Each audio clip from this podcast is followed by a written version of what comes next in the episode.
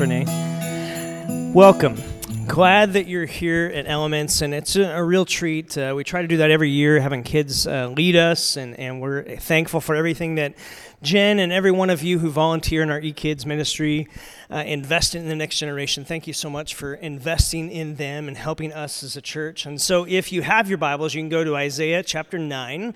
We've been in this series called Given, knowing that so much of this season is about what we give. And that's a fun part of Christmas, and I want you to enjoy that, and I hope you do, and I hope you're not feeling overly stressed.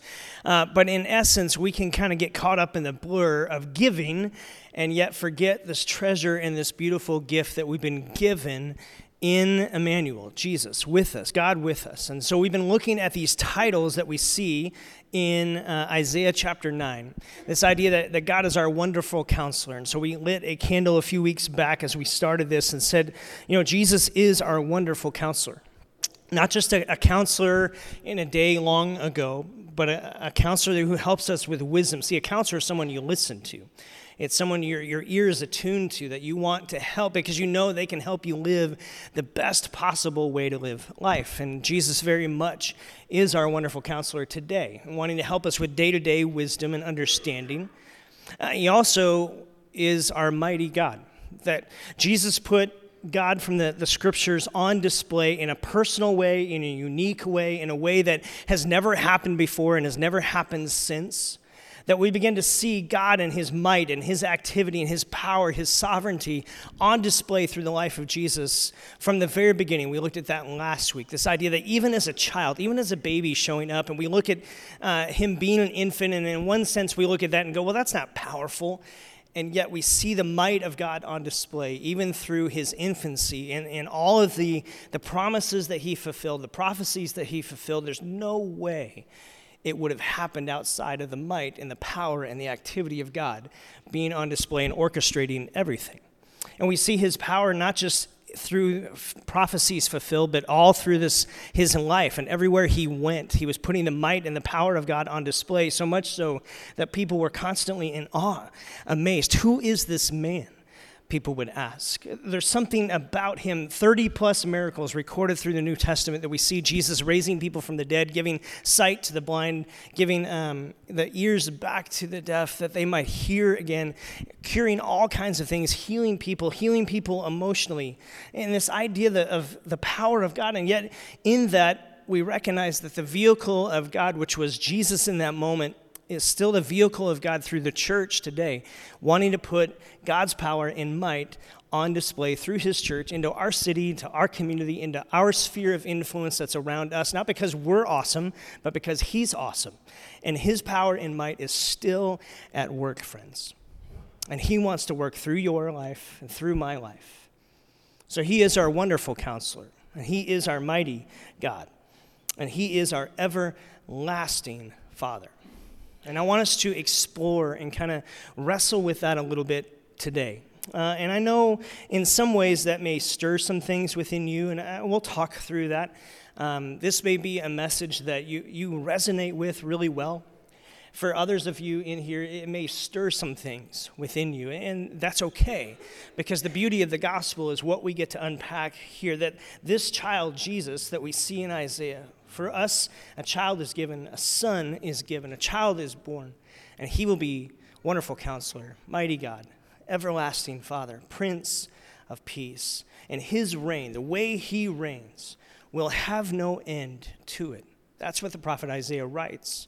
Remember, this is a dark time in the nation of Israel, as Assyria is getting ready to attack and take them off into captivity, and things are going to be really dark for a while. But the prophet is being used here by God to say, look, there is a hope on the horizon. And this hope and light of Jesus is meant to continue to cascade out into every generation and to impact everyone around them. That this child, Jesus, will reveal to us God as an everlasting good Father in a way unlike anything ever before in history and anything ever since. This everlasting Father matters to God, and he wants us to see that. Some translate this passage, some scholars would say that this is kind of like a father forever. This child will be a father to me in the best possible ways, constantly loving, self-sacrificing, always looking out for my best. It reminds us of what the psalmist says in Psalm 103, where he says this, "As a father has compassion on his children, so the Lord has compassion on those who fear him." This fatherly compassion from this king will never come to an end. He is a father forever. Compassion is the most described emotion of Jesus when you read through the New Testament accounts. Matthew, Mark, Luke, and John. You read about Jesus' life. You ever wonder what the most described emotion of Jesus? Well, it's compassion. I think because, in a way, he's living out this everlasting Father. He is a good Father for us.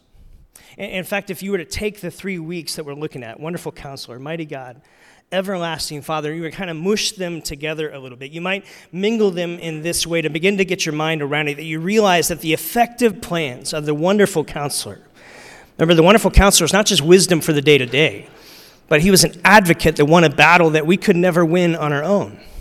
And he accomplished something for us. He will always have my best as his goal. And he will have the power as the mighty God to accomplish those plans. And he will always be strengthened to carry me along in a deep, loving relationship, to be involved in our lives as an overseer of our lives. This everlasting Father, this Father forever. Now, I know in talking about the concept of fatherhood, for a lot of people, you're sitting here right now and you're going, cool, that's awesome. Because you have a relationship, you have a context, you have a background of a pretty good earthly father. And you grew up under his care, and you grew up under his involvement in life. And if that's you, friend, you are blessed. In fact, you are hashtag blessed. Because that is a gift. I grew up in that. It's a gift to think back on my dad and the way he fathered me. Or there are things, listen, no dad is perfect, okay? No earthly father is perfect in that. But for a lot of us, you might have that context where your earthly father lived out a lot of attributes that can help you see God as your everlasting good father. And it helps you make that connection. Now, I know for others of you sitting in this room, that's a pretty fractured relationship. And if it was just you and me sitting at Starbucks and we were having a cup of coffee and you were kind of unpacking your story a little bit and I could just eavesdrop in and just listen, there'd be a lot of heartache, and there'd be maybe a lot of pain. That this idea of fatherhood is not an easy subject, maybe. And if that's you, I'm really sorry. I wish it was different. And I don't know, there's a million different things that can unpack that and could have directed that. Maybe some your way of how you handled things, and maybe a lot their way. And I don't know. Each story's different. But I know that's a challenge. And I really am sorry for that. The hope I want you to capture and be caught up by tonight is the beauty of the gospel. Because in the beauty of the gospel, here's what we begin to see. That no matter what kind of relationship you had, for some of you, maybe it was good. For some of you, maybe it was bad. For some of you, maybe it was just non-existent. It was gone. And whether he was taken too soon or whether it just wasn't in the picture, this idea of God as Father is kind of hard to pin yourself to and begin to get your mind around. But because of the gospel, because of what we're reading in Isaiah, because of the promise that God has for you, there is a hope that you can have things reconstructed, repaired, and reconnected in a way through Jesus to begin to see God as your everlasting good Father. One who will never leave you nor forsake you.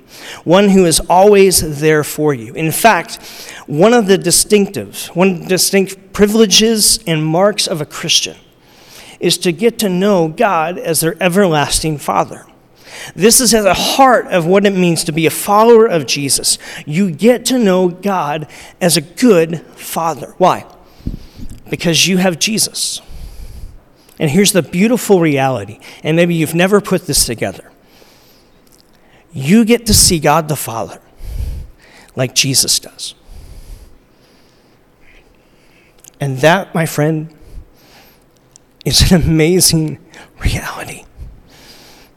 You actually get to see God the Father, the creator, sustainer of all the universe, as Jesus does. You get to have the gospel and the grace of Jesus redo a repair work or a healing up work or a rebuilding work that you can begin to see him as Jesus does. That we don't grope around in the dark as followers of Jesus looking for some higher spiritual generic power that's out there or chase after some false or fickle deity. No, because of Jesus, this child born, this son given, we can confess like Paul does. In 1 Corinthians 8, he says this, "Yet for us there is but one God, the Father, from whom all things came and for whom we live.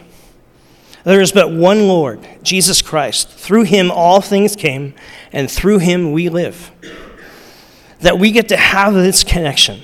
Now, before we dive into that and what the biblical teaching is on that, it helps us get our mind and understanding around that. We have to begin to answer a question that may rise up and stir within you. That it sounds something like this. People have asked before, is God the Father of everybody? Aren't we all God's children? Well, it's true that God is creator and sustainer of all of us. And so in a kind of way, he's got this fatherly relationship with all of creation, including all of humanity. But the fact is that the Bible does not talk about God as Father by virtue of him being creator of everything. It talks about him being Father because he's come as a redeemer. That it's important for us to understand God's fatherhood depends upon our relationship with him, not just a knowledge of him. It's a relational connection. God is the creator, he is the sustainer, he is the judge of all humanity. But the Bible wants us to understand that he's not the father of everyone automatically. He only becomes our father when we stand in a unique relationship to him through faith in Jesus. We only know God as Father because of Jesus Christ. He is the one-of-a-kind Son. None of us have that right by birth or by virtue to call God our Father simply because only one does, and that's Jesus. In fact, only through Jesus do we begin to even learn that we can call God Father. Only through Jesus can we call him and begin connected to him this way. I would say it this way. You cannot have the fatherhood of God without embracing the sonship of Jesus. And that's a great theological truth that we have to get our mind around a little bit. Sometimes people will ask, well, whether Christians or other world religions, do they worship the same God? And it's tempting for all sorts of reasons to say yes, but it's impossible to do so. If you deny the sonship of Jesus, you lose the fatherhood of God. You cannot have one without the other.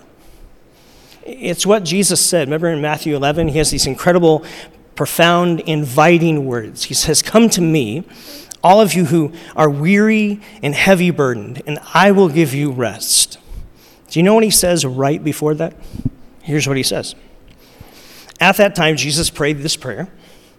Our Father, he always referred to God as Father, our Father, Lord in heaven of earth, thank you for hiding these things from those who think themselves wise and clever, but revealing them to the childlike. It pleased you to do this. My Father has entrusted everything to me. No one truly knows the Son except the Father, and no one truly knows the Father except the Son. And then this incredible, beautiful phrase, and those to whom the Son chooses to reveal him. That Jesus is the revealer of God as everlasting Father. The first time we see that in history. That the creator of all is beginning to be known and seen with a tenderness and with an intimacy that has never been seen before, because Jesus is the revealer of who God really is. See, Jesus is God's one and only Son. This idea that this means Jesus is uniquely God's Son, and God is uniquely Jesus' Father. They enjoy a unique, one-of-a-kind relationship as Father and Son that none of us ever get to have outside of our relational connection through faith in Jesus. We only get to relate to God as Father because of Jesus. And the concept behind that is this idea, this theological truth, this biblical spiritual understanding of adoption. How many of you have heard of adoption? Okay? This is the reality that the scriptures speak about over and over and over. And that's the truly beautiful thing that the scriptures declare to us, is that through this spiritual adoption, we get to now relate to God as our everlasting Father because of what Jesus has done, his life, his death, his resurrection, the way he introduces, the way of his sacrifice and his suffering on our behalf, and enable us to have the same relationship with God as Father, just as he did. And it opens this way up through adoption to us. We only know God as Father because of Jesus. Jesus began to teach his disciples to pray. How? Our Father in heaven. The word Father in Greek is this idea of Abba. Not the band, but Abba. This idea of God as daddy, a papa, dada. This intimacy, this connection. See, for centuries, when people talked about God, and even as you read through the Old Testament, there's this disconnect. There's such this gap and this vastness between God as all-powerful, and he is still that. And yet this intimacy and this connection that we can have in a relational way, that we can call him Daddy. In fact, Paul begins to unpack this in Romans chapter 8. He says this, "For all who are led by the Spirit of God are children of God. So you have not received a spirit that makes you fearful slaves again. Instead, you have received God's Spirit when he adopted you in as his own children. And now we call to him, Abba, Father. For his Spirit joins with our spirit to affirm that we are God's kids. How great is the love the Father has lavished on us," 1 John 3, "that we get to be called," what? "Children of God." Not subjects of God, not even just friends of God, but children of God. That we get adopted into God's family in this beautiful, incredible reality. There's another passage in Galatians that helps unpack this too. Galatians chapter 4 says this, "When the time had fully come," speaking of Christmas, the reality, the beautiful miracle of Christmas, "when the time had fully come, God sent his son." Why? Because Isaiah 680 years before said, "Unto you a son is given." Here we are, Galatians 4.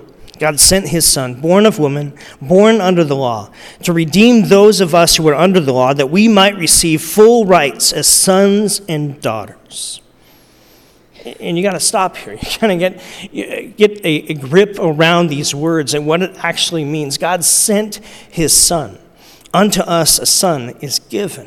It's this incredible, generous gift of God that he said, "I'm not content with you trying to figure out a way to get here.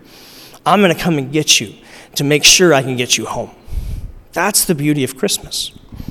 It doesn't just stop there. This baby born of woman. So not only is this baby fully divine, he is fully human. Remember this miraculous unpacking of the incarnation. God is fully God. Jesus is fully God, fully man. Born under the law, lived under the law, died under the law, and because he did so without blemish, those who call on him are redeemed and they are set free. When Jesus said, "It is finished," the debt we owed to a perfect and holy God was paid for. And that's an amazing gift. In fact, picture a courtroom, right? How many of you have ever been in a courtroom before? Let's picture you're in the courtroom of God, right? And you've got your good deeds stacked up to his perfection. Good luck, right? And in that moment, we're all toast. We're like, "Well, I didn't do enough. I've still got all this yuck in my life. There's no way I'm going to get out of this." We stand in a courtroom convicted of wrongdoing. And suddenly we find out that the penalty has been paid and we are free to go. That's an amazing reality. That this penalty of debt of sin that's been stacked up against us, Jesus says, "It is finished." It's meaning it's paid in full. You're done. You get to leave the courtroom. You're innocent, debt-free. The reality is Jesus meets you in the hallway, and he says, "I want you to come to this other courtroom." And you go into the other courtroom, and there's a judge standing there with some adoption papers. And Jesus says, I want you to be part of my family now. I'm going to take you in. And so you go from one doom setting of a courtroom into this beautiful gift setting of a courtroom where you actually get drafted into God's family, this legal, biblical language of adoption. See, it's one thing to pay the price for someone's failures. It is another thing altogether to bring them into your family as a legal member, heirs to the kingdom, adopted into the family with full claim and full rights. Jesus suddenly has given us a great inheritance. That's what Paul is trying to get us to grasp and understand. Because of this baby that's been given, the whole reason for Christmas, having saved us from the law, is now bringing us as adopted sons and daughters, as heirs into the inheritance of the kingdom forever. And that can still feel a little relationally disconnected. But here's what you have to get your mind around. Jesus wants more than a business transaction for you to come into his family. He wants a relationship with you. And that's the beautiful nature we see in true adoption. It's not just that I legally adopt you and you can live in my house and hang around us. It's I'm adopting you into our family. You are now one of us. You are now a part with full heirs and full inheritance and full rights. See, Paul writes on. Verse 6, he says this, because you are now sons and daughters, God sent his spirit of his son into your hearts, the spirit who calls out, Abba, Father. We see this phrase again. This intimacy that God wants to be known. He will forever be a wonderful counselor. He will forever be the mighty God, where his power and might is on display. Listen, he wants to be known to you and to me as Daddy, as Abba, that we get to relate to him in such a way. Why? Because Jesus did. And when you get Jesus, you get everything. You not only get cleared out of one courtroom and your debt and slate wiped clean, you get pulled into another one where you therefore get adopted into God's family and made right. The introduction of us referring to his mighty God as Abba Father, as everlasting Father, has such intimacy and tenderness to it. This is how Jesus taught his disciples to pray. Daddy, who is in heaven, hallowed be your name. We need you. I need to connect to you that way. The Apostle Paul says, yes, you have been legally pardoned. Yes, you have been legally adopted.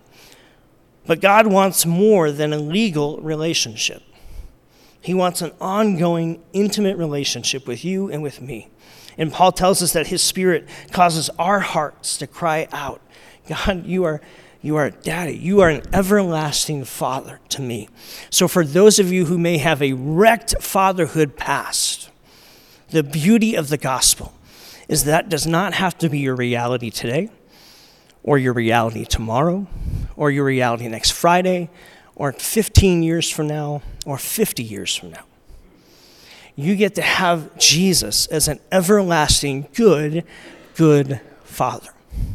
And he can do a repair work and a restoring work within you. Jesus came that we would not just be legally adopted into his family, that we would sense and feel that we are real members of his family. Why? Because he's an everlasting Father, motivated by compassion. I wrote this, God wants to be a forever Father for you, with you adopted into a new forever family with him. And he now oversees your life forevermore.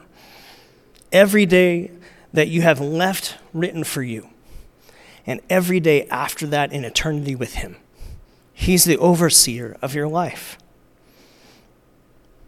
If you've ever been to adoption, anyone ever been to an adoption before? It's an amazing thing. It seems so simple at first, but there's something incredibly profound happening there. I remember friends of ours, we went to this adoption in the park. And it was time for their family there, and they rolled up, and this judge was sitting on a park bench. And they brought their little one that they had fostered for a while. And now they're ready to have her become a part of, and this phrase that adoptive families use, you're now a part of a what? A forever family. You're not part of this forever family. It may not have biological bonds yet, but it has a bond of will and choice and chosenness that's stronger yet. And I remember the judge saying, hey, do you, and have you promised, and you're taking all rights? And the parents were like, yes. And the little girl saying, yes, I want to be a part of this forever family. She hadn't known a family before. And here she is in this connection, and we walk out of the park, and it's nothing magical. There was no unicorn that showed up. There wasn't anything like pixie dust, but it was this profound, beautiful reality of a transformation of a life forever changed because of that one moment and that piece of paper and that pledge made. It changed her life forever. It may not be a biological bond, but it's a forever bond of choice. We've got families in our church that have this. I think of the Koenigs family. And, God, you just watch them sing. They're kids.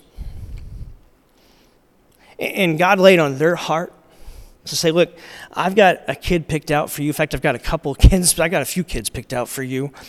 And I've got them in a holding pattern halfway around the world. And you don't even know it yet. But as you've been praying, I've already handpicked them. I've selectively selected them out just for you strategically. And I'm going to match you up. You know, we have connections with Emmanuel, with Arizona Baptist Children's Services. There's other agencies people have gone through. I think of the Seacrest family, who is a part of our church family. And I remember being in that courtroom as Naomi became a part of their family. And the reality, the beautiful truth of what was happening. As people, friends and family gathered around them to support them and encourage them. You know, I think of Trish and Morgan and their little one Dax, who, you know, I know for Trish and Morgan, a short part of their story of wanting to start a family. And maybe it didn't start the way that you picture, the way that you think it's going to, but God says, look, I got a family for you. In fact, I've got a chosen family for you. And I've got this little one who's starting off with a lot of challenges. And I need you to rescue him. I need you to partner with me to rescue him. And I want him to become a part of your forever family. And I want you to forever change the trajectory of his life forevermore. It will never be the same. It's this amazing reality that God handpicks. He strategically selects. He carefully chooses. And he adopts. Think of my brother, adopted. You know, and I remember my mom not being able to have any more kids, and I really wanted a baby brother. And when you're 4 or 5, you just tell your parents you want a baby brother because you think you buy them at Walmart or something. And I don't know what's going on. I don't have any history of anything. I don't know what happens. But I know they, going through this long process and trying to adopt and actually get on this list. And there's 4 other couples who are there who don't have kids. And yet God selects Alan to be a part of our family. We already have a kid. And that's why I think every adoption, it's just this beautiful work of our sovereign God who says, I've got just the one picked out for you. Does that mean it won't have challenges? No, it'll probably have challenges. But I've got just the one that needs your family, that needs your love, needs to you become a part of this forever family. You know, it's fascinating when you start thinking about adoptions or start listening to adoption stories. We often tell the story from the parents' point of view. Here's how the parents and the journey they went on and all the investment they had to make and all the paperwork and background checks and everything that they had to go through. And we think of this process of God bringing someone into their family. We see them receiving and them forging this new forever family together. And we think of it from that angle. But I want you to see a video clip that you may have seen on Facebook or just kind of went viral about a year ago. And I want you to listen to this 13-year-old describe adoption from his point of view and what it means within him. And so listen to his words. Watch his emotion as he's sharing that this special day is he gets adopted, and he and his brother become a part of this new forever family. And I want you to listen, because you're not going to hear the parents' point of view. You're going to hear his point of view. Listen to what he has to say. They all agree that this adoption ought to go forward? Yeah, they all know. They all love them? Yeah, we all love them. Like, our whole family is like the best thing we've ever had. Oh, boy. That's great. I'm glad to have these people. Oh, that's really good to hear.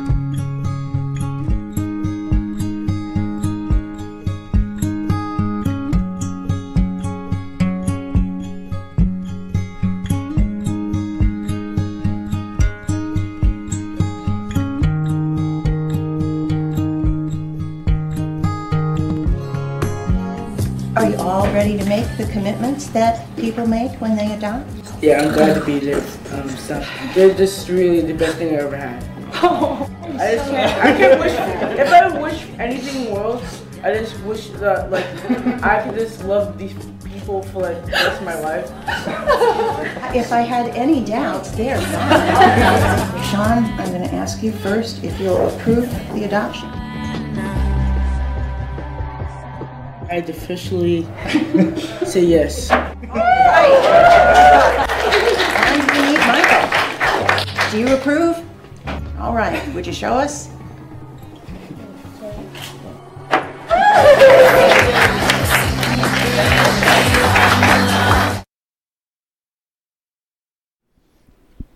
Isn't that awesome? Just, you can clap for that. You know, we so often think of adoption from a parental point of view. But here's what I want you to wrestle with this week. One simple challenge. Take 10 minutes this week. And remember that as a follower of Jesus, you have been adopted into God's forever family. He is your everlasting Father. And He will never leave you nor forsake you. He has your best at heart. He wants to lead you in the best possible way to live. He's got wisdom to give you for the day to day. He's got power to give you for the moments that you face and the challenges that come your way. Why? Because He's a good Father. He is with you. He is forever with you. This reality, I think so many times we think, okay, I need a new spiritual nugget. I need a new piece of information. No. I think we just need to remember. I think we need to remember that we have been adopted. And what would it look like to take 10 minutes this week as a follower of Jesus just to say thank you? We need to be more like Deshaun. And we need to understand what we've been given as God is our everlasting Father, one who is always with us, who has sufficient enough energy that we need, sufficient enough scope of reach. You are never beyond His reach. You are never off His radar. He has never misplaced you. He's never forgotten about you. He knows exactly what's going on in your life, and He wants to be intimately connected to you, involved in your life.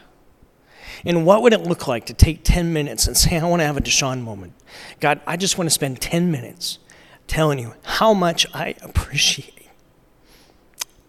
you. That you handpicked me, that you strategically, selectively said, you're the one that needs to be a part of my family. And you opened my heart through faith in Jesus to become a part of your forever family.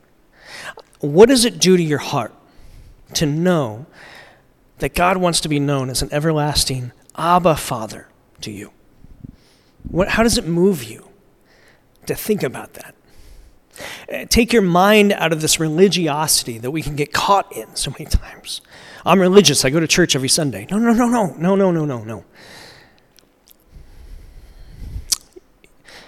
You're with Jesus.